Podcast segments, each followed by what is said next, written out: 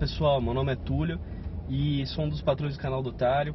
Apoio o canal porque ele me dá é, um conteúdo de notícias muito bem embasadas que às vezes eu não vou ter o tempo de fazer essa pesquisa refinada que eles fazem, com comentários interessantes e acho que é um trabalho importante para que a gente possa ter mais informação sobre política e economia no país. Obrigado, Otário. Obrigado, equipe.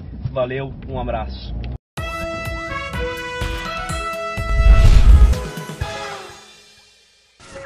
Ações da Petrobras derretem 13% na bolsa após queda de preço do diesel. Não foi por falta de aviso, né?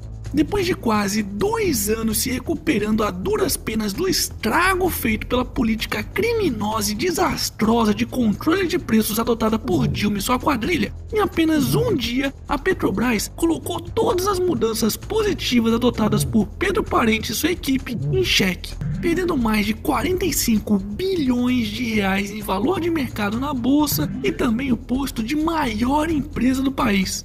Pois é, conforme mostramos ontem aqui no Otário News, Pedro Parente, que parecia ter conseguido exorcizar os demônios da Petrobras deixados por Dilma e melhorar a transparência da empresa de forma nunca antes vista na estatal, acabou cedendo às pressões do governo e aceitando reduzir artificialmente em 10% o preço do diesel pelos próximos 15 dias. E olha que já estão pensando até em prorrogar ainda mais essa palhaçada.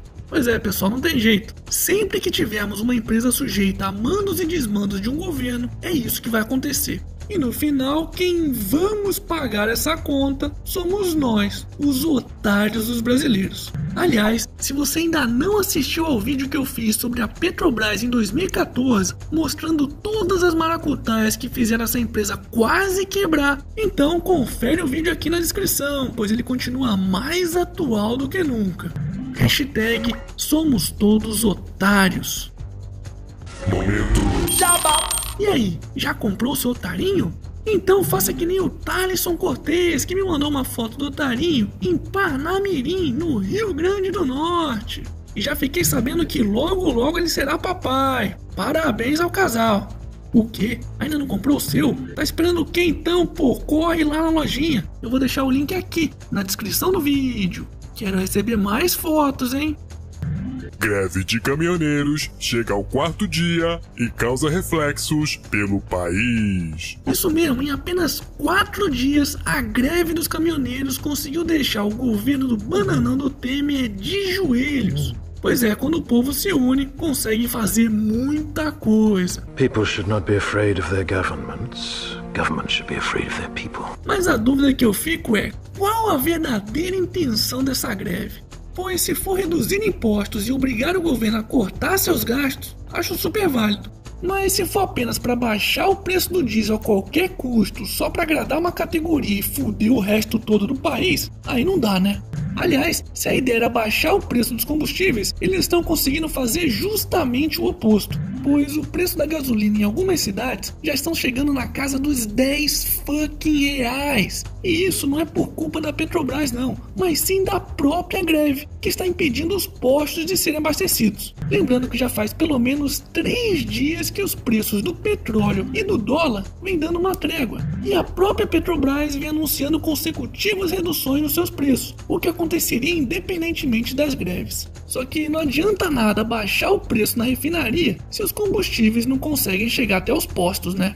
Aliás, isso é aula básica de economia. Se a oferta de um produto diminui e a demanda por ele aumenta, o preço vai subir mesmo. Não tem como fugir disso.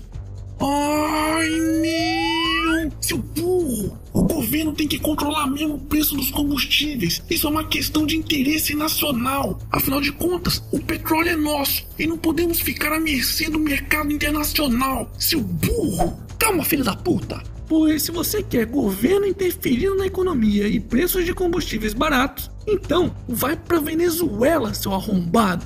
Lá você vai poder abastecer o seu carro com gasolina pura a apenas 3 centavos o litro. Legal, né? E aí, tá esperando o quê? Hashtag vai pra Venezuela. E para finalizarmos essa edição, Não me culpem pela crise na Venezuela, afirma Maduro. será que ele vai colocar a culpa na Marisa também? É, mesmo é. E eu fingindo que não senti nada. Não fode, porra!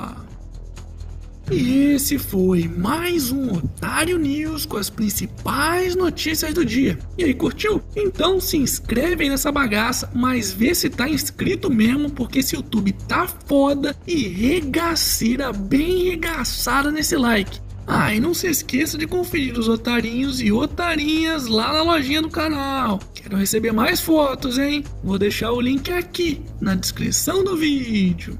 E amanhã, quem sabe, tem mais.